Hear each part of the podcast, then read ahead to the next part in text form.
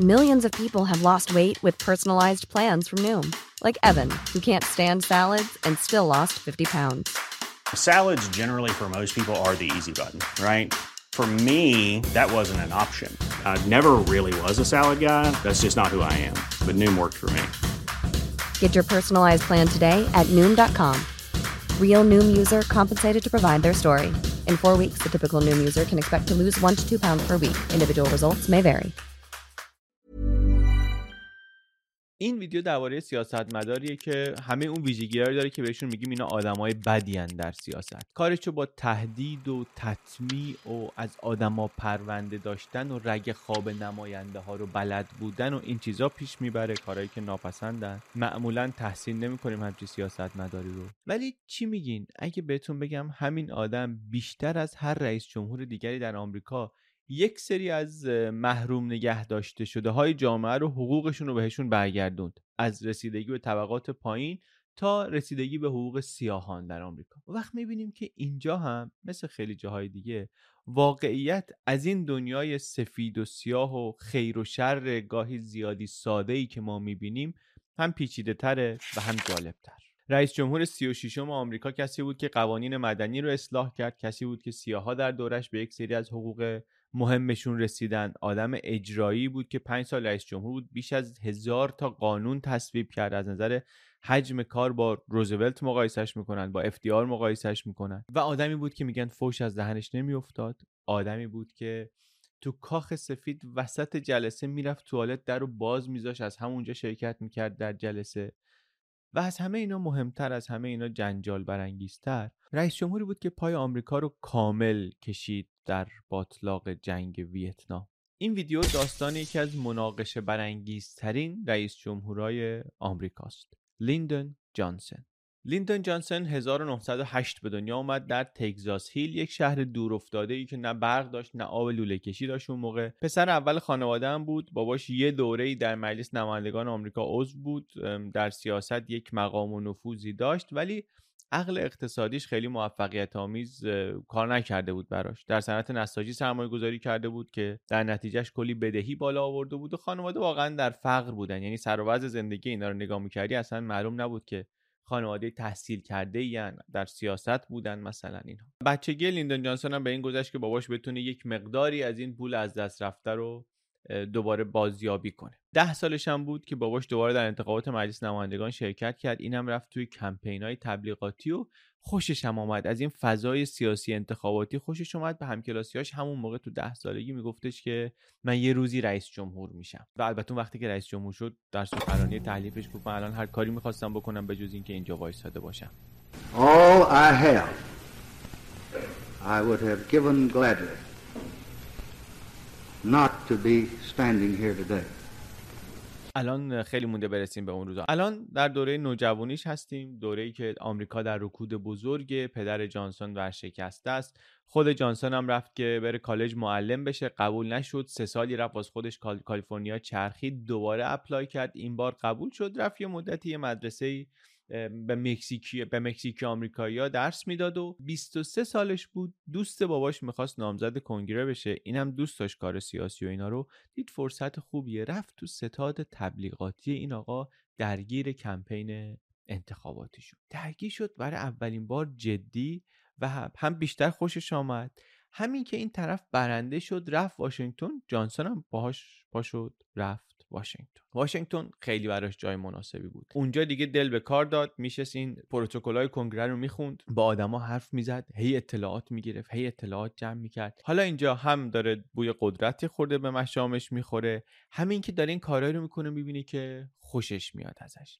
در دوره‌ای که رئیس جمهور آمریکا که FDR فرانکلین روزولت. جانسون از بچگی اثر رکود رو دیده بود. کارهای روزولت رو در New Deal دیده بود. حالا از نزدیک از واشنگتن این آدم رو داشت کار کردنش رو می‌دید یه الگویی پیدا کرده بود انگار یه role model ی پیدا کرده بود. یکی از طرحهای روزولت هم در New Deal این بود که New Deal رو دربارش صحبت کردیم تو ویدیوی روزولت دیگه.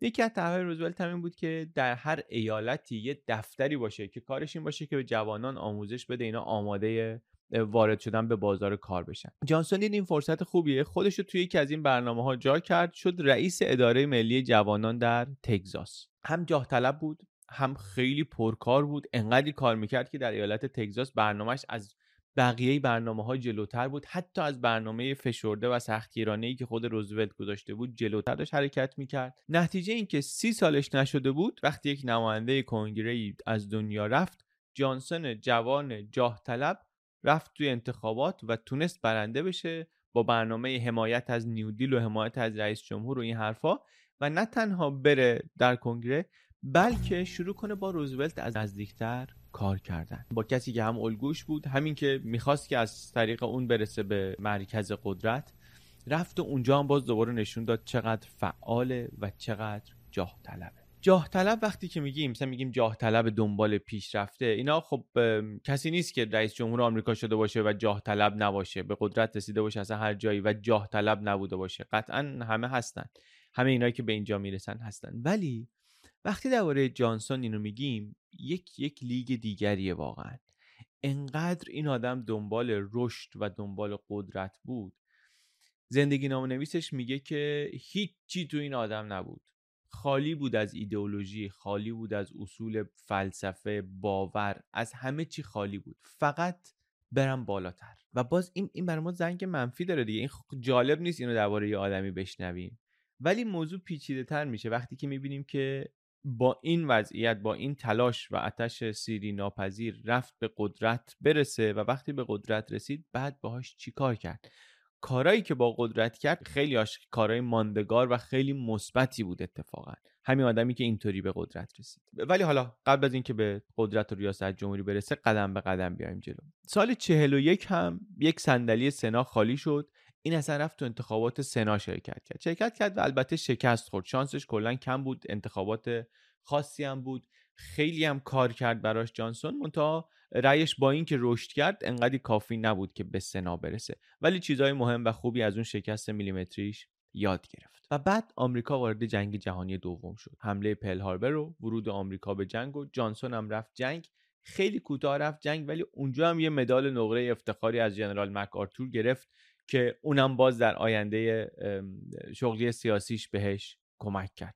تا آخر عمر افتخار می‌کرد به این به این مدالش هم طبیعتا. ضمن اینکه تو این جنگ که رفت متوجه شد که تجهیزات جنگی بازار خوبی هم دارن تکنولوژی های جدید جنگی آمده باید بره توش سرمایه گذاری کنه.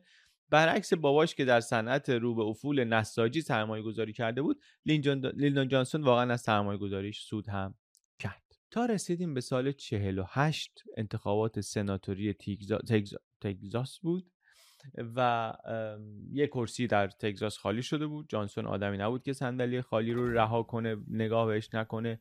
جوون بود ولی انتخابات دوم سناش بود. درساش رو هم یاد گرفته بود. تا می‌تونست حریفش رو تخریب کرد. تا می‌تونست زد حریفش رو. آخر انتخابات هم انتخاباتی بود که توش حرف تقلب پیچیده بود حرف اینکه رئیس سازی شده پیچیده بود.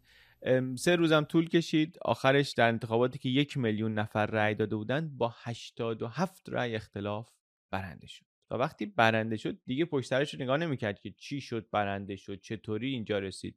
با همون سرعت شگفتانگیز داشت رشد می‌کرد و می‌رفت جلو. تو این دوره انتخابات بعضی از زندگی نویسهاش و بعضی از مورخین میگن صحبتاش رو نگاه کنی یه خود حالت وایت سوپرماسیست داره. برتری سفیدان بر سیاه ها و اینها داره. یعنی حداقلش اینه که برابری حقوق سیاه نیست. در زبانش هم نیست در در صحبت و برنامه هاش هم نیست. حالا یا چون رأی سفیدای جنوب رو می‌خواسته یا واقعا اینطور فکر می‌کرده یا حالا هرچی.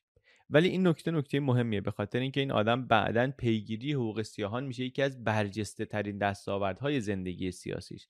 ولی تو اول انتخاباتی که در سنا شرکت کرد همچین فازی نداره. دوازده سال جانسون در سناست. طولانی تر از اینکه رئیس جمهور باشه سناتور بود. از 49 تا 61 و سنای آمریکا جاییه که من دربارهش خیلی کم می‌دونم. درباره نقشش واقعا کم می‌دونم. ما معمولا رئیس جمهور رو می‌شناسیم. و در هر دوره ای سیاست های آمریکا رو از چشم رئیس جمهور می‌بینیم و نهایتا دیگه از چشم حزب حاکم بر کاخ سفید. ترامپ رئیس جمهور جمهوری خواه این کارو کردن. اوباما رئیس جمهور اوباما این کارو کرده. واقعیتش اینه که سنات تصویر ما رو از سیاست آمریکا خیلی کامل تر می‌کنه تو بعضی از سالهایی که جانسون رهبر اکثریت سناست اکثریت مجلس سناست مجلس سنا میشه مرکز سیاست آمریکا. اون جایی که اتفاقا میفته اونجاست. استاد سنا بود زندگی نام نویسش می نویسه وقتی میگن اصلا استاد سنا بود یعنی چی؟ یعنی یه سری چیزایی می‌خواست این آدم. میگه اون چیزایی که می‌خواست از یک مهربانی از یک compassion ی میومد که این آدم داشت. مخصوصا نسبت به محرومین جامعه. ولی این کافی نیست. این از تو سناتور خوبی نمی‌سازه که تو دلت به حال مردم بسوزه یا مثلا به فکر محرومان باشی از تو سیاستمدار خوبی نمی‌سازه. این که بتونه این رو تبدیل بکنه به لایحه تبدیل بکنه بعدا به طرح قانونی این خیلی بیشتر کار کرده خیلی بیشتر جلو برده موضوع رو تا کسی که در دلش خیلی هم به فکر محرومانه با همه تعویضا هم مخالفه. و هرچی من بیشتر تاریخ رو می‌خونم اینو بیشتر متوجهش میشم. آدم خوبی با اینکه سیاستمدار آدم خوبی باشه نه تنها کافی نیست خیلی وقتا اصلا لازم هم نیست. یعنی می‌تونه واقعا لازم نباشه. می‌تونه لازم بی ربط باشه کلا اینکه این من آدم خوبی هستم یا آدم بدیم. اونی که مهمتره بعضی وقتا اونی که در تاریخ و آینده اثرگذارتره اینی که من می‌تونم اون کار خوبه رو کار درسته رو بکنم یا نه. و من ممکن آدم خوبی نباشم اون کار درسته رو بکنم.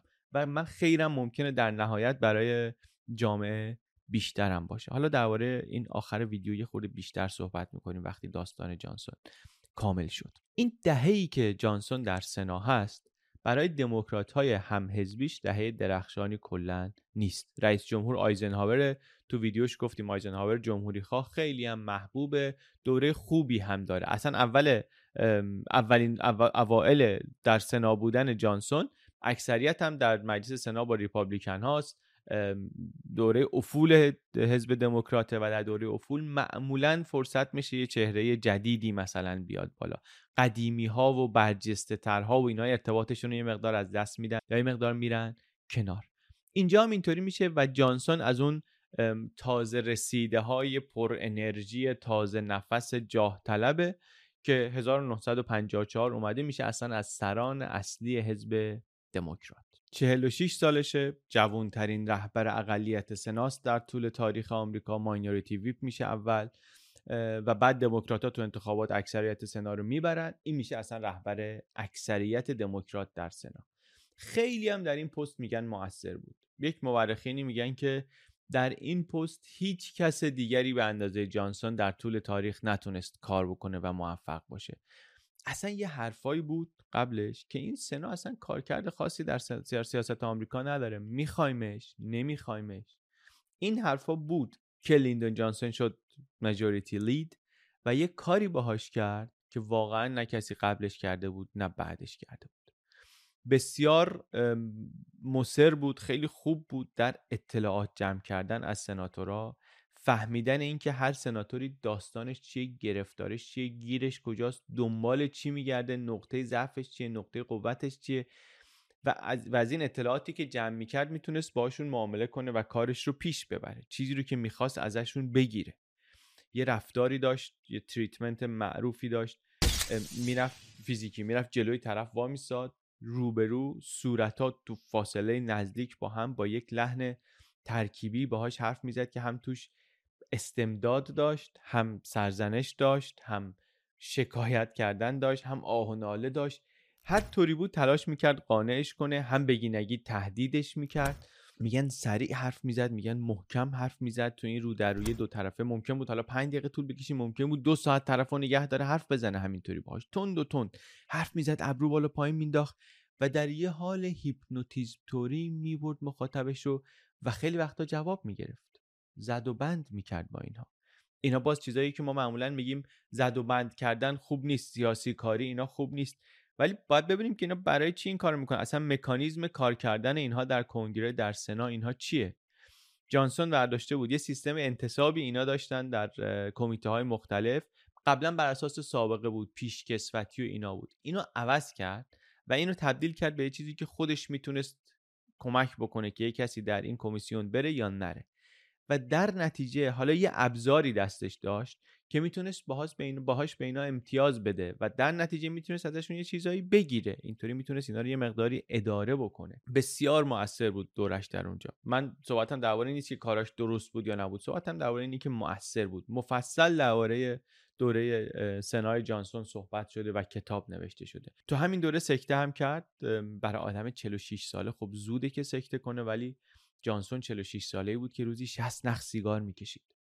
سکته کرد و چند ماهی هم افتاد ولی سیگار رو ترک کرد وزن هم کم کرد دوباره برگشت به میادین. یه خوردن میگن این ماجرای سکته تاثیرم روش گذاشته بود که تخت گاز وقتی اینطوری بری صاف تهش معلوم نیست که چی میشه. ولی از این حرفا گذشته در سنا چه کار کرد که میگه موثر بود؟ از جمله کارهای خیلی مهمش دو تا لایه هست درباره حقوق مدنی که تونست اینا رو تصویب بکنه در سنا. اینا قدم های خیلی بزرگی نبود برای آزاد شدن حقوق سیاه ها یعنی برای برگردوندن یک سری حقوق انسانی سیاه ها بهشون. قدم های خیلی بزرگی نبود ولی قدم های بسیار مهمی بود و جانسون نقش انکار نشدنی داشت در اینکه نماینده ها قانع بشن و جامعه بیاد پشت سر اینها. میشه گفت که دیر بود میشه گفت که کم بود و درست هم هست ولی نمیشه گفت که مهم نبود. مخصوصا در سنا. سالها بود سناش صدی شده بود در برابر هر جور اصلاح حقوق مدنی. یعنی چی؟ یعنی چی سنا صدی شده بود؟ اصلا یعنی چی حقوق سیاهان سیاهان حقوقشون رو نداشتن؟ یکی هم تصویرمون از این اصلا چیه؟ من نمی‌دونم چقدر واقعی می‌فهمیم. میگن که سیاها خب رأی نمی‌تونستن بدن. خب بسیار خوب. همشون بیشترشون نمی‌تونستن رأی بدن. ولی یه تعدادشون می‌تونستن رأی بدن. یکی توضیح داد می‌گفت برای من جالب بود که برم ببینم. خب اونایی که می‌تونستن رأی بدن چرا نمی‌دادن؟ چون اینا هم ثبت نام نمی‌کردن خیلیاشون حتی اونایی که ثبت نام هم می‌کردن از سیاه خیلیاشون نمی‌رفتن رأی بدن. یعنی از همه موانع میگذشتن.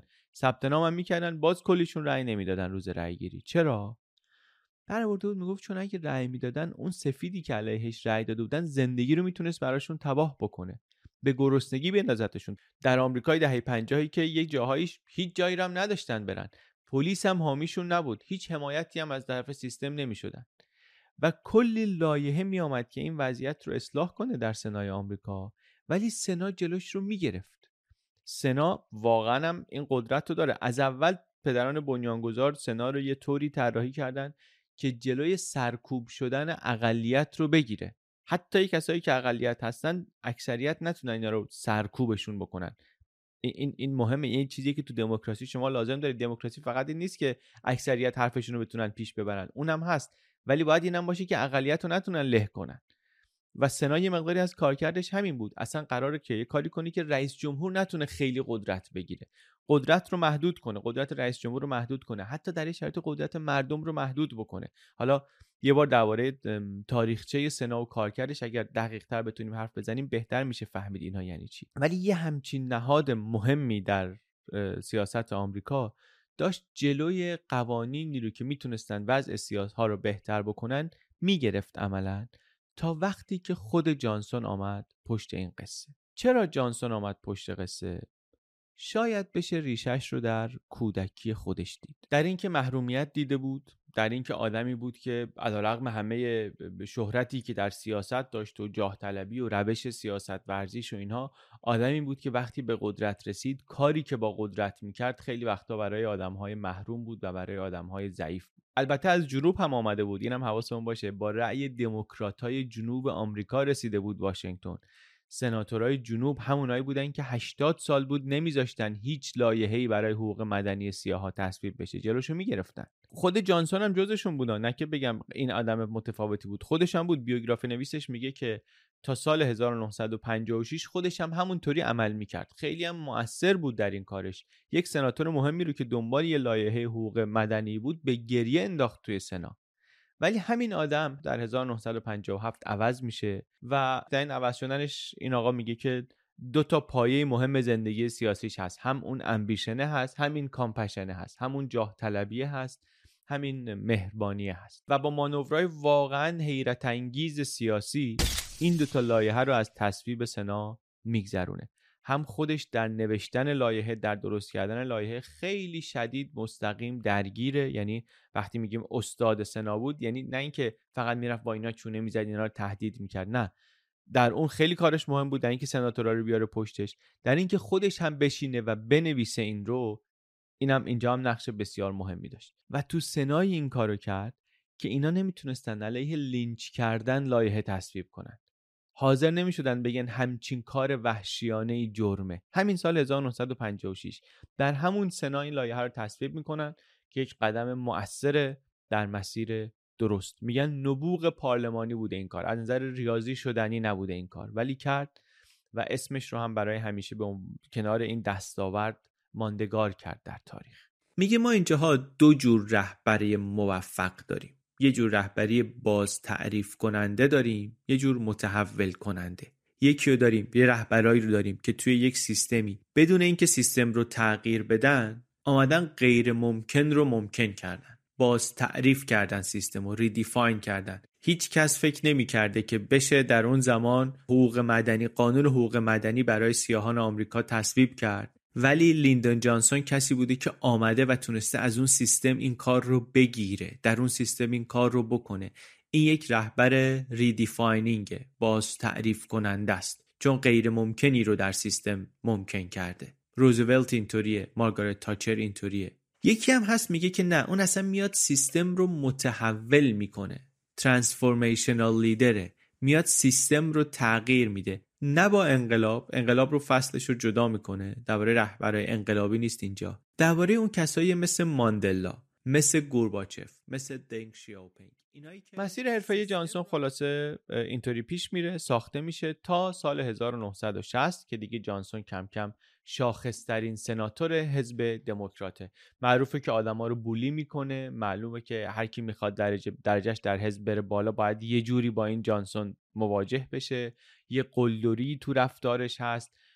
میگن می‌رفت توالت میشست لنگش رو باز می‌کرد جلوی منشیایی که داشتن نوت برداری می‌کردن رفتارهای خیلی زننده اینطوری ازش میگن. اون تریتمنتش رو گفتیم با همکاراش در صحن علنی سنا اینطوری بود. یه گوشه گیر مینداخت سناتورا رو می‌زد اینطوری به سینه به سینهشون باهاشون صحبت می‌کرد. بعد هیکلش هم کمک می‌کرد به اینکه این رفتار اینطوری رو بکنه و میش میشم واقعا گفت که این رفتارش در شعن اون جایگاه نبوده. ولی خب می‌تونیم نگاه کنی که بقیه چقدر با همون رفتار جواب می‌گرفت و کارش رو در واقع کار یه گروهی از مردم رو حداقل که نمایندگیشون می‌کرد پیش می‌برد. منافعشون رو پیش می‌برد. واقعا نظم و دیسیپلین داده بود به سناتورهای دموکرات. اینطوری خلاصه جانسون سنا رو تبدیل کرد به یک جای مهمی در سیاست آمریکا. جایی که دیگه نقشش فقط این نیست که مانع قدرت اجرایی بشه فقط واکنشی نیست کارش. از سنا حالا پروژه سیاسی میاد بیرون. از سنا طرح جدید میاد بیرون. نیروی سیاسی درست میشه. کارهای بزرگ می‌تونه شروع کنه سنای آمریکا و دم انتخابات ریاست جمهوری 1960 دیگه انقدر نفوذش زیاد شده بود که فکر می‌کرد خیلی راحت میاد و نامزد دموکرات میشه در انتخاب Ryan Reynolds here from Mint Mobile. With the price of just about everything going up during inflation, we thought we'd bring our prices down. So to help us, we brought in a reverse auctioneer, which is apparently a thing. Mint Mobile unlimited premium wireless. Ready to get 30, 30, bit to get 30, bit to get 20, 20, 20, bit to get 20, 20, bit to get 15, 15, 15, 15 just 15 bucks a month. So, Give it a try at mintmobile.com/switch. slash $45 up front for 3 months plus taxes and fees. Promo for new customers for limited time. Unlimited more than 40 gigabytes per month slows. Full terms at mintmobile.com. Millions of people have lost weight with personalized plans from Noom, like Evan, who can't stand salads and still lost 50 pounds. Salads, generally, for most people, are the easy button, right? For me, that wasn't an option. I never really was a salad guy. That's just not who I am. But Noom worked for me. Get your personalized plan today at Noom.com. Real Noom user compensated to provide their story. In four weeks, the typical Noom user can expect to lose one to two pounds per week. Individual results may vary. اما به تور بد خورد. 1960 خورد به کندی. کندی که در واقع سایش تا ابد هم روی سر جانسون موند. کندی از اون آدمایی بود که جانسون راحت مسخرش می‌کرد راحت بولیش می‌کرد. جوون بود.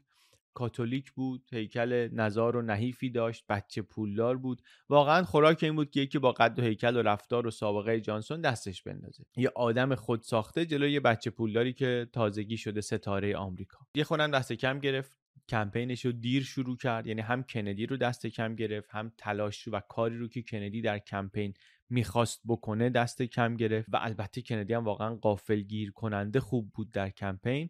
و پول بسیار زیادی هم خرج کرد و انتخابات رو برد. آمریکا هم دنبال چهره جدید بود دنبال چهره جوان بود و کندی دل آمریکا رو برده بود. دل دنیا رو هم برده بود تا حد زیادی دل آمریکا رو هم برده بود. توی ویدیوی کندی داستانش رو تعریف کردیم. بعدن که در انتخابات مقدماتی رو برد از جانسون بعدا برای اینکه بره در انتخابات مرحله نهایی می‌دونست رأی تگزاس رو لازم داره و رأی تگزاس رو نداشت در مقدماتی. و برای اینکه این رأی رو بیاره چون جانسون سناتور تگزاس بود و نفوذ زیادی داشت رفت و در کمال تعجب همگان کندی جانسون رو کرد نامزد معاونت ریاست جمهوری. خیلی حرکت عجیبی بود از کندی که جانسون رو کرد معاون خودش و حرکت عجیبتری بود از جانسون که قبول کرد بیاد بشه معاون کندی. با اون همه جاه طلبی واقعا یه مقدار ازش بعید بود ولی قبول کرد. قبول کرد و آمد و انتخابات رو هم بردن و ژانویه 1961 لیندون جانسون شد معاون رئیس جمهور آمریکا. یعنی معاون کسی که همیشه آرزو داشت بشینه روی صندلیش. معاون رئیس جمهور آمریکا یه خورده پست عجیبیه چون می‌تونه کلا هیچ کاره باشه. یعنی اصلا تو بازی راش هم ندن. سر ترومن هم دیدیم اینو.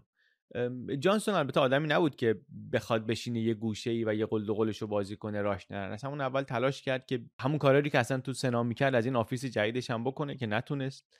بعد یه امضا کندی گرفت که در خیلی از کارا بتونه نظارت داشته باشه نهادها بتونن بهش گزارش بدن.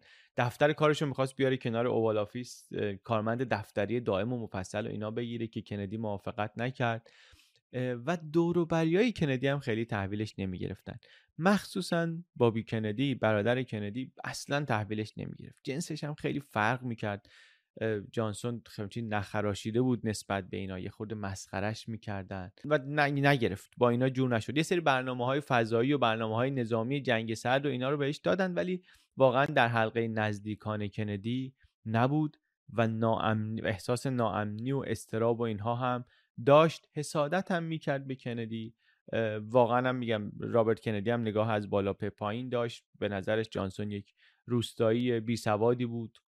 اصلا اهمیت نداشت برای اینا که این معاون رئیس جمهور دهه ها تجربه کار سیاسی داره اینا. به نظرشون این دورش تمام شده بود. و جانسون هم کم کم به آینده سیاسیش دیگه داشت شک می‌کرد. فکر می‌کرد قدرت رو تاثیرگذاری رو همه چی رو اینطوری داره از دست میده. اما تاریخ بازی های پیچیده ای داره. بعضی وقتا بازی های عجیبی داره. جانسون به آرزوش رسید و رئیس جمهور آمریکا شد. اما نه اونطوری که خیال می‌کرد. ساعت دوازده و نیم ظهر روز 22 نوامبر 1963 زندگی جانسون برای همیشه عوض شد. دو تا ماشین پشت سر ماشین کندی بود که رئیس جمهور تیر خورد. دو ساعت بعد جانسون نرسیده بود به بیمارستان. جان اف کندی مرده بود. همه چی اون روز خیلی سریع اتفاق افتاد. توی هواپیما بودن جانسون و همسرش لیدی برد جانسون و ژاکلین کندی و خبرنگارا و استف و مشاورا و همه هم خودش هم کندی و جنازه کندی که می‌خواستن ببرن واشنگتن. زنگ زد به اترنی جنرال که همون بابی کندیه که گفتیم رابطهشون با هم خیلی شکراب بود و اون بهش گفت که بهتر شما همون دالاس که هستین قبل از این که هواپیما بپره سوگند رو بخورید و رئیس جمهور بشید یه قاضی آوردن همونجا تو هواپیمایی که رو زمین نشسته یه موتورش رو روشن کردن که فقط سیستم های تهویه کار کنه و جمعیت هم حالا چپیدن همه تو هم صدای حقیق گریه هم میاد اونجا سوگند خورد. تمام اتفاقات اون روز واقعا صحنه به صحنهش تاریخی عجیبه. فرستاد جاکلین کندی رو گفت ببین اگه که بخواد می‌تونه بیاد کنار من بیسته موقع سوگند. اونم اومد خیلی مسلط به خودش. واقعا چند ساعت هنوز نیست که شوهرش یهو اینطوری ترور شده از دنیا رفته و رو دامن خودش رو پاش قطره های خون هست. خورده های استخون کندی هست هنوز. ولی آوردنش جانسون آوردش وسط صحنه خودش ایستاد کنارش کنار اون و کنار همسر خودش. در واقع بین بانوی اول سابق و بانوی اول جدید ایستاد. و سوگند ریاست جمهوریش رو خورد. انقدر همه چی عجله بود سه ساعت نشده بود کندی مرده بود دیگه. اصلا رو کتاب اشتباهی هم میگن قسم و بعدش هم نذاشت اونجا کسی بیاد بهش تبریک بگه. اینا مجلس رو مجلس ازا نگه داشت همونطوری برگشتن واشنگتن. اولین سخنانیش رو هم انجام داد با عنوان لراس کانتینیو بیاید ادامه بدیم. گفت زمانه سوگ و گفت من در این شرایط بیشترین تلاشم رو می‌کنم هر کار دستم بیاد می‌کنم و این کاری که از دستم میاد. I'll do my best. That's all I can do. و از همین فرصت سخنرانی هم استفاده کرد همینجا کارش رو شروع کرد. گفت هیچ یادمانی هیچ یادبودی برای کندی بهتر از این نیست که این قانون حقوق مدنی رو که انقدر براش مهم بود انقدر براش جنگیده بود تصویبش کنید.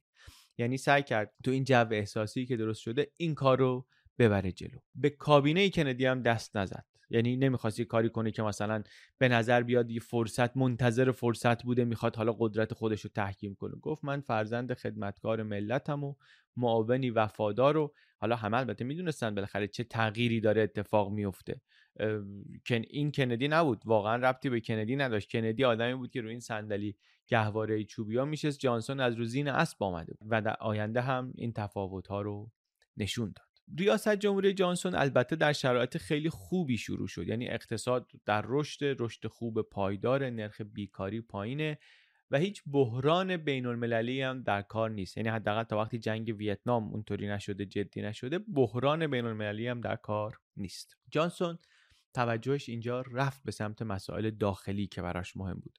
حقوق مدنی خدمات عمومی درمانی آموزش هنر مبارزه با فقر رسیدگی به طبقات محرومتر اینجور چیزها الانم قانونگذار اصلی شده بود دیگه. دیگه رئیس جمهور بود ولی متوجه بود که دورنما دورنمای خیلی خوبی نیست. قبلا دیده بود که در دوره ترومن محافظه‌کارا چقدر برای مثلا همین خدمات بیمه برای اینکه اینو بخواد بهبود بده ترومن سنگ انداخته بودن جلوش.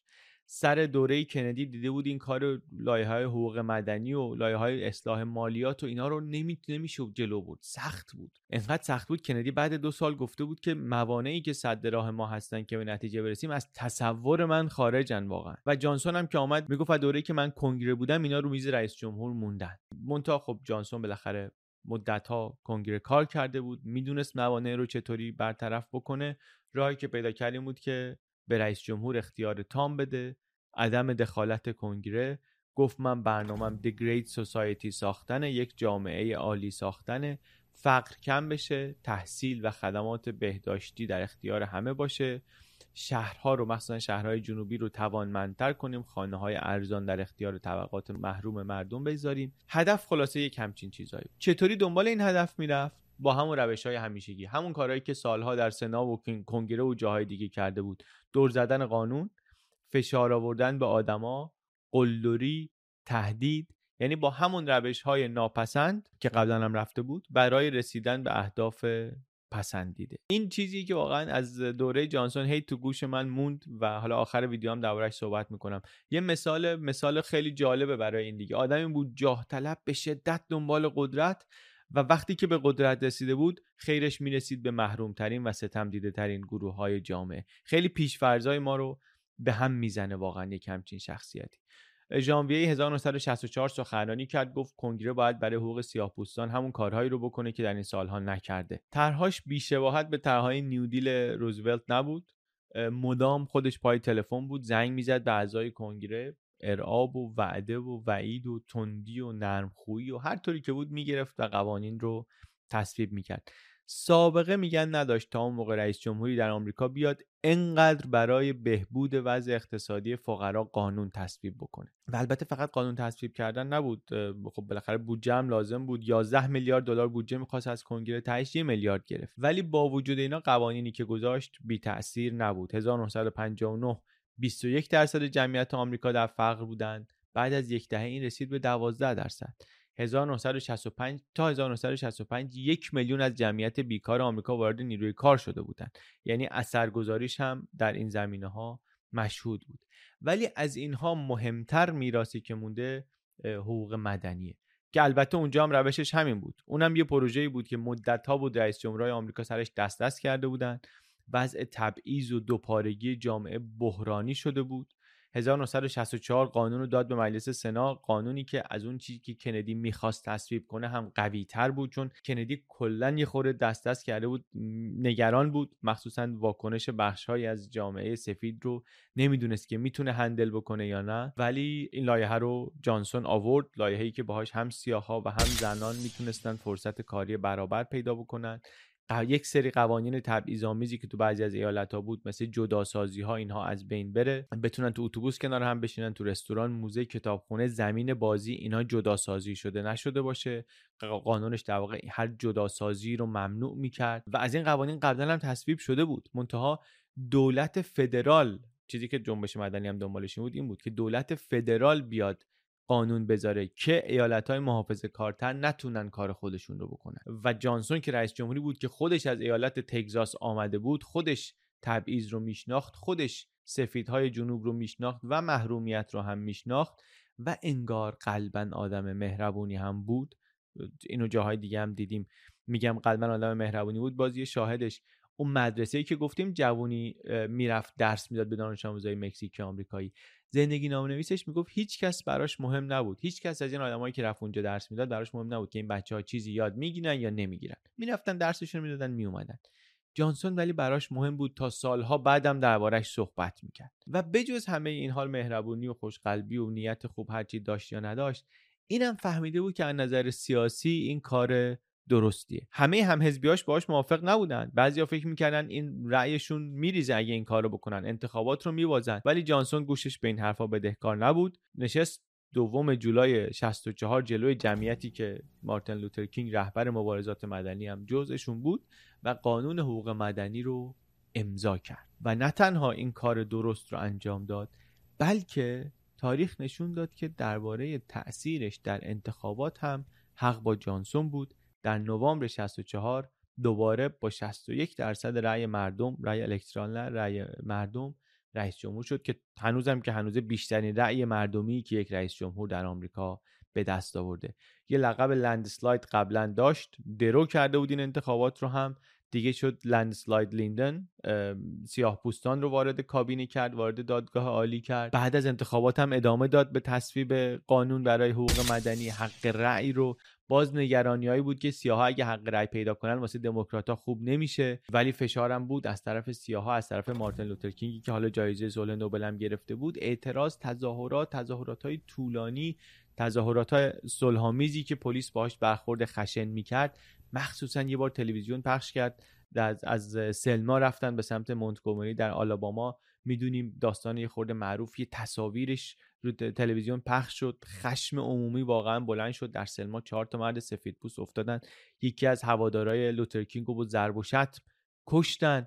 اوضاع خیلی پیچیده شد. جانسون سخنرانی کرد گفت یک پیچ هایی در تاریخ بعضی وقتا هست سرنوشت یک ملت عوض میشه. بعد ارجاع داد به ارزش های آمریکا گفت ما اگه می‌خوایم دشمنانمون رو شکست بدیم ما اگه می‌خوایم ثروتمون رو دو برابر کنیم اگر می‌خوایم خوشبخت بشیم نمی‌تونیم جلوی این خشونتی که داره اتفاق میفته بی تفاوت باشیم. ما اینطوری باشه میبازیم. ملت آمریکا با اینطوری ادامه دادن میبازه. We will have failed as a people and as a nation. خیلی تاکید کرد بر اهمیت حق رأی برای سیاها و گفت مبارزه ما اینجا تمام نمیشه. سیاه پوست ها باید از محبت زندگی در آمریکا برخوردار باشن. مسئله اونا مسئله ما هم هست. We shall overcome. حالا زبانش اینا رو وقتی دقت کنیم می‌بینیم که هم حساسیت شاید اون موقع روی زبان به اندازه الان نبوده. رو کار حساسیت بیشتر بوده. و همین که شاید یه قصدی هم داشته. اینم باز داستان داره که با چه ادبیاتی صحبت می‌کرده در این باره. ولی این دیگه داستان نداره که بسیار کارهاش موثر بود. واقعا برای این قانون جنگید. طبق قانون اگر در ایالتی از قوانین سرپیچی بشه دولت فدرال می‌تونه خودش بره رأی آدما رو بگیره.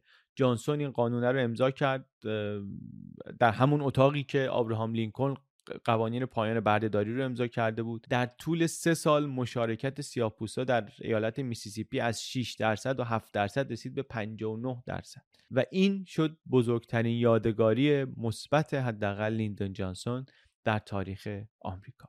ولی خب سرنوشت جانسون همش مثبت نیست. اتفاقا نقاط منفی کارنامهش هم بسیار بزرگه و اونم بسیار ماندنی و اون هم خیلی اثرگذار شد. هم روی زندگی سیاسی خودش هم روی تاریخ آمریکا و بسیاری آدمهای دیگه این طرف دنیا.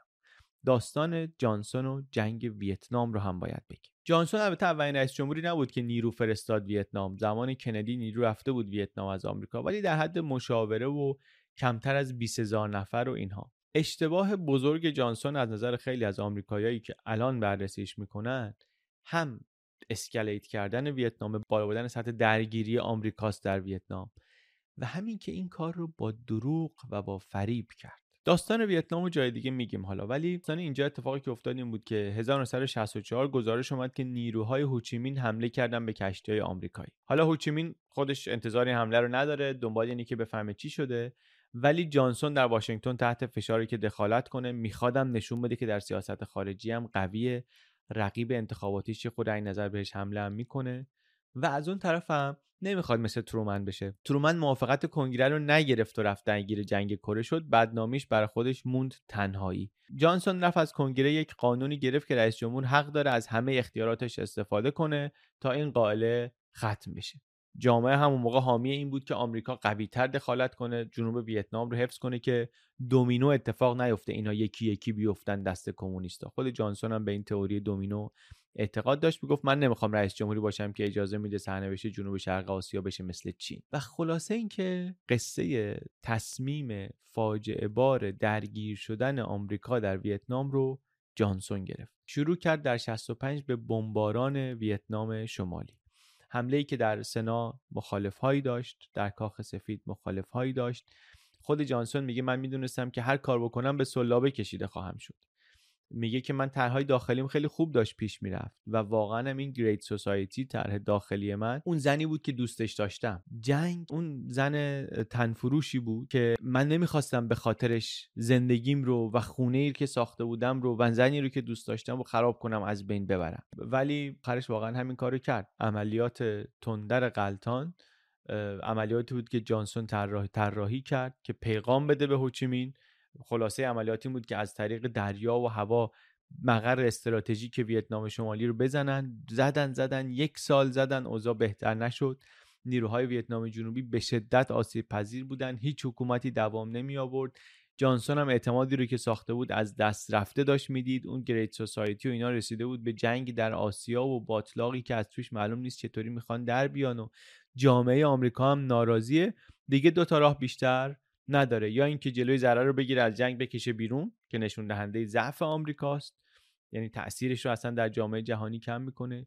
یا اینکه همین وضع ادامه بده. یعنی تصمیم گیری رو به عقب بندازه. این کار کرد تا یه مدت بعد دید این هم نمیشه. گفت پس اصلا فشار آمریکا رو در جنگ بیشتر می‌کنیم که تمامش کنیم. نیمه اول سال 66 نیروهای آمریکایی در, در ویتنام شدن 600 هزار نفر. و البته که جانسون این رو به جامعه آمریکا نمی‌گفت. حتی از کنگره همین رو مخفی کرده بود که آمریکا داره بیشتر و بیشتر وارد جنگ میشه. نمی‌گفت نیروهای آمریکایی بیشتر شدن. نمی‌گفت نیروهای آمریکایی اجازه پیدا کردن حملاتشون رو تشدید کنن. خودش بعدا میگفتش که ما داشتیم روای گم گمراه می‌کردیم. اما در واقع برای این بود که رأی جانسون در انتخابات نریزه. آمریکا داشت حضورش رو در ویتنام بیشتر می‌کرد ولی نیرو ولی کمکی بهش نمی‌کرد. گیر کرده بودن اونجا. نیروهای هوچیمین هم مسلطتر شده بودن به جنگهای پیچیده به جنگهای چریکی. جانسون از تک و تا خودش رو نمینداخت. مدام می‌گفت ما پیروزی پیروز میشیم. با مردم ویتنام جنوبی همراهیم. این حرفا ولی دوباره که مطرح شد که آمریکا نیرو بفرسته ویتنام دیگه جانسون هم شک کرد و گفت ما اگه هی نیرو زیاد کنیم چه تضمینی هست که دشمن زیاد نکنه؟ و دشمن هم همینطوری زیاد کنه ما هم زیاد کنیم. واقعا ته این قصه کجاست؟ سربازان آمریکایی دارن میمیرن ویتنامیا دارن مثل چی کشته میشن و جنگ هم ادامه پیدا می‌کنه. بیش از دو میلیون آمریکایی در دوره جانسون در ویتنام جنگیده بودن. دیگه سال 67 تظاهرات در واشنگتن و شهرهای دیگه آمریکا زیاد شد. اومدن تو خیابون.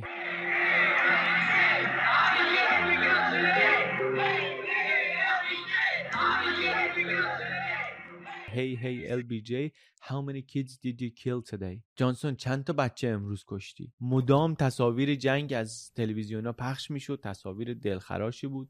آمریکایی‌ها کفری می‌شدن غمگین می‌شدن. یه سناتوری گفتش که گریت سوسایتی شده سیک سوسایتی با جامعه مریض شدیم به جای اینکه بشیم اون جامعه درخشان بزرگ این حرف راست های افراطی هم حالا جانسون رو محکوم می‌کردن که به اندازه کافی قاطع عمل نکرده. صدها هزار مردم عادی در ویتنام شمالی کشته شده بودند باطلاقی شده بود. ویتنام که نه فقط میلیون ها ویتنامی رو بلکه کلی سرباز آمریکایی رو هم و آخرش رئیس جمهور آمریکا رو هم کشید در خودش و با خودش غرق کرد. جانسون می‌تونست یه دوره دیگه هم کاندیدای ریاست جمهوری بشه ولی واقعا دیگه اون اعتبار رو نداشت. حزب دموکرات هم البته سر مسئله ویتنام چند پاره شده بود ازش کامل حمایت نمی‌کردن. رئیس جمهوری بود که دستش اینطوری به خون آلوده بود نمی‌خواستن اعتبارشون رو سر این از دست بدن یا به خطر بندازن. در ملع عام مدام هوش می‌کردن. برادر کندی رابرت کندی اعلام کرد که می‌خواد بیاد کاندیدای انتخابات ریاست جمهوری بشه و دیگه به نظر می رسید که ریاست جمهوری برای جانسون تمام شده است. قبل از اینکه بریم سراغ پایان کار و جمعبندی و اینا چون درباره رئیس جمهورهای دیگه هم اینو میگیم درباره رابطه جانسون با ایران هم چند دقیقه صحبت کنیم. جانسون دوره که معاون کندی بود یه بار ایران آمده بود. در واقع یه کاری بود که کندی کرده بود که هم مشغولش نگه داره هم از کاخ سفید دورش نگه داره میفرستادنش این طرف و اون طرف دنیا مأموریت. تهران هم آمده بود سال 41 تو خیابون ملت به صف شدن و از ماشین پیاده شد و دیدار و زیافت شام کاخ سعدآباد و رفت آرامگاه رضاشاه و ادای احترام و قرآن و یه سرم بردنش امیریه یه لوستر خرید اونجا و با میوه فروشا و سبزی فروشای راه آهن یه گپی زد و گزارش تلویزیونی اون موقع واقعا تو این ویدیو ببینید جالبه. بعدم رفت ورامین زندگی روستایی رو دید به مردم وعده داد که کمک می‌کنیم وضعتون بهتر, بشه مدرسه و بهداشت و اینا که برای شما مهمه برای ما هم مهمه و خلاصه خدافزی کرد و رفت آمریکا. ولی خلاصه این سفر رو داشت در سال 41 بین این سفر و رئیس جمهور شدن جانسون 15 خرداد اتفاق افتاد. درگیری و سرکوب و کشتار و بعد دیگه شاه قدرتش رو تصویب کرد تثبیت کرده بود. مخالفین مذهبی رو هم به نظر می رسید که دیگه سرکوب کرده در آستانه دهه چهله که البته ما حالا الان می‌دونیم که دهه چهل چه دهه درخشان و بیمانندی شد برای اقتصاد ایران. ولی موقعیت زمانیش اون موقع است. سیاست های جانسون اولش جلوی شاه تغییری نکرد. همون سیاست های کندی بود. شاه رو به عنوان چهره ای که همراه با سیاست های آمریکا در منطقه در ایران پذیرفته بود و کمکاش به شاه تقریبا بیمحدودیت بود. یعنی هم نیازهای مالی هم نیازهای نظامی رو هرچی بود برطرف می‌کرد. یه قانونی هم تصویب کرده بود که ایران می‌تونست تا سقف 200 میلیون دلار از آمریکا سلاح بخره و تا سال 46 هم اینها ادامه داشت. ولی وقتی که آمریکا رفت وارد جنگ ویتنام شد اونطوری خب اوضاع پیچیده شد. می 65 بود که آمریکا دیگه ایران رو رسما از کشورهایی که کمک مالی می‌گرفتن حذف کرد. شرایطی بود که آمریکا خودش وارد جنگ شده فروش سلاح به ایران قطع شد. شاه هم که واقعا می‌خواست هر جور هست قوای نظامیش رو تقویت کنه رفت سراغ شوروی و فوریه 66 رسما با مسکو قرارداد بست که سلاح از شوروی بگیره. حالا این سیاست خارجی شاه در دهه چهل هم چیزیه که باید بعدا بهش برگردیم ولی حداقل توی مقطعی دنبال این بود که نشون بده که می‌تونه با شوروی هم کار بکنه و نشون هم داد که این شد یک مقدمه ای برای دور جدیدی از روابط ایران و آمریکا در زمان رئیس جمهور بعدی نیکسون که دیگه اون هم نزدیکتر بود هم کمک های آمریکا بهش خیلی بیشتر شد. یعنی به ایران توش خیلی بیشتر شد. درباره برخورد جانسون با آدما حرف زدیم. یه نمونه جالبش رو هم بگیم حالا که توی قصه ایران هستیم. یه تماس تلفنی جانسون با شاه. مکالمه خیلی کوتاهیه ولی به طور خلاصه نشون میده که هم رابطه جانسون با شاه چطور بود همین که چطوری صحبت می‌کرد واقعا با آدما تلفنی. که یه داستان بهار سال 44 شاه ترور شده. در واقع یک یکی از اعضای گارد شاهنشاهی سعی کرده شاه رو ترور کنه که البته می‌دونیم موفقیت آمیز نیست. بعد از این ترور شاه و فرح یک ماه میرن مسافرت آمریکای جنوبی و برزیل و آرژانتین و یه سرم میرن کانادا و وقتی دارن برمیگردن از نیویورک برمیگردن. اونجا شاه زنگ می‌زنه به جانسون. جانسون می‌پرسه که شما رفتی برزیل و آرژانتین و اینا اونجا نظرات نسبت به ما چگونه بود؟ به خصوص درباره ویتنام. که شاه هم میگه که نه همه خیلی حامی بودن ته دلشون همه راضی هستن و همه چی کلا عالیه. مکالمه جالبیه واقعا. هم تبریک میگه به شاه به خاطر پیشرفت های ایران و هم خیلی شفافه که جانسون چی می‌خواد از شاه. یعنی در مقابل حمایت از شاه ازش حمایت می‌خواد. از جمله در ویتنام. ضمن این که البته اون موقع مجادلات اسرائیل و فلسطین هم بالا گرفته. آمریکا نمی‌خواد یکی از مهمترین حامیانش در منطقه رو از دست بده و شاه هم می‌خواسته همزمان با سرکوبی که در داخل کرده ایران رو از نظر نظامی هم تبدیل بکنه به قدر قدرتی که بتونه در منطقه تأثیر گذار باشه که بعد می‌بینیم که این کار رو هم تونست بکنه. وقتی بعدا ایران دهه چهل شمسی رو مرور کنیم می‌بینیم که شاخصهای اقتصادی چه وضعیت درخشانی دارن. قبل از گرون شدن نفت و این دوره ای که میگم حالا بعدا بهش برخواهیم گشت. جمع کنیم ولی دوره جانسون و دوره جانسون می‌تونست با نام نیک واقعا تمام بشه. یعنی اگر جنگ ویتنام نبود جانسون اولین رئیس جمهور آمریکا بود که واقعا به حقوق اقلیت ها اهمیت داده بود. دغدغه گسترش سواد و بهداشت عمومی داشت. براش سخت جنگیده بود. دستاوردهایی داشت که هنوزم که هنوزم مونده. این عملگرایی جانسون شخصیت مقتدرش یا به نوعی قلدرش واقعا باعث شد که چند سال اولش رویایی باشه. دوره اوج لیبرالیسم آمریکایی هم بود. یه نگاه به لیست طرحها و لایحه هایی که تو تصویرشون نقش مهم داشت بکنیم دستمون میاد. واقعا این این لیست رو یه خورده ببینید. اینا خیلی طرحهای مهم و بزرگن. اسماشون خیلی مهمه حداقل. آشناس برای ما الان اسم جانسون کسیه که وار آن پاورتی رو شروع کرد. و خیلی مؤثر پیش برد. مقایسهش کنیم مثلا نیکسون وار آن دراگز رو شروع کرد یا جورج دبلیو بوش وار آن ترور رو شروع کرد جنگ با تروریسم رو شروع کرد. اونا تکلیفشون چی شد؟ چقدر موفق بودن از نظر جامعه از نظر همه تحلیلگران چقدر اونا موفق بودن؟ آمریکا تا دهه ها بعد با عواقبشون درگیره. یه مقدار اگر با آمریکا و جامعهش آشنا باشیم می‌بینیم که اثر خیلی از این طرحهای جانسون ماندگار بود و همچنان هست. ولی شهرتش گره خورده مثل خیلی های دیگه به اشتباهات بزرگش. و شانسی هم نیست که اینطوریه دیگه. بد شانسی نیاورد که اشتباه کرد در ویتنام. همون قلدری همون بیگدار به آب زدن هایی که در سیاست داخلی رسید به تصویب قوانینی که خیلی وقت بود باید تصویب می شدن در سیاست خارجی اون روش رسید به اینکه فکر کرد می‌تونه وارد ویتنام بشه و جنگو ببره. جانسون از جنگ عقب نشینی نکرد هی بیشتر فرو رفت در جنگ و در نهایت دید که هیچ بازگشتی نداره. رئیس جمهوری که آمده بود جامعه بزرگی بسازه مواجه شد با شورش های خیابانی. ننگ جنگ ویتنام هیچ وقت از کارنامش پاک نمیشه.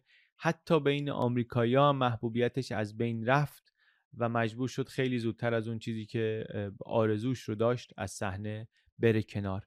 نویسنده برنده پولیتسر رابرت کیرو زندگی نامه نوشته از جانسون در پنج جلد. رو هم بیش از سه هزار صفحه کتابه. چهل سال تقریبا گذاشته روی تحقیق و فکر کردن و نوشتن درباره لیندن جانسون. من یه چند تا مصاحبه ازش دیدم درباره این حرف می‌زنه درباره جانسون صحبت می‌کنه. خیلی از دید من نسبت به جانسون بر اساس کتاب ایشون که البته کتابشو نخوندم تقریبا هیچیشو نخوندم. ولی مصاحبه هاشو دیدم و سخنرانی شدم خیلی از دید من اینطوری شکل گرفته و مطمئنم برای خیلی های دیگه هم مستقیم و غیر مستقیم همینطوری بوده. هم خیلی جذاب نوشته و خب خیلی جزئیات داره. چهار جلد نوشته هنوز به دوره ریاست جمهوریش نرسیده در واقع. جلد پنجم رو همچنان داره در 87 سالگی می نویسه بیش از ده ساله میگه دارم کار می‌کنم. میگه truth take time. میگه حقیقت رو گفتن طول می‌کشه و واقعا هم چقدر درست و زیبا میگه. اسم چهار جلدش رو ببینیم یه مروری هم هست روی زندگی جانسون. The Path to Power Means of Ascent Master of the Senate and the Passage to Power. اسم این چهار جلد رو ببینیم. اصلا خودش یک مروری هم هست روی زندگی سیاسی لیندن جانسون. از خلال این زندگی نامه تاریخ سنا هم هست که در دهه 50 چطوری کار کرد چطوری قوانین مهمش تصویب شدن. و از اون مرجع ها میشه که تا دهه ها و شاید قرن ها بعد بیان آدما نگاهش کنن ببینن که سیاست آمریکای میانه قرن بیستم چطوری کار می‌کرده.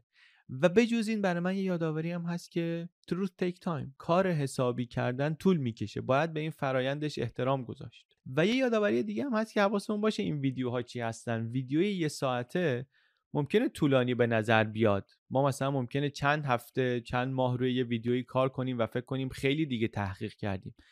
ولی یک نفر آدم محقق مطلع به اندازه بیش از طول عمر من داشته روی همین یک رئیس جمهور کار می‌کرده و زندگی نامش رو مینوشته و هنوز تمام نشده. یعنی چی؟ یعنی همون لحظه ای که فکر می‌کنیم دیگه خیلی چیز می‌دونیم دقیقا همون حس نشون دهنده اینه که احتمالا چیز خاصی نمی‌دونیم دم شما گرم. من علی بندری هستم. این کانال یوتیوب بی پلاس.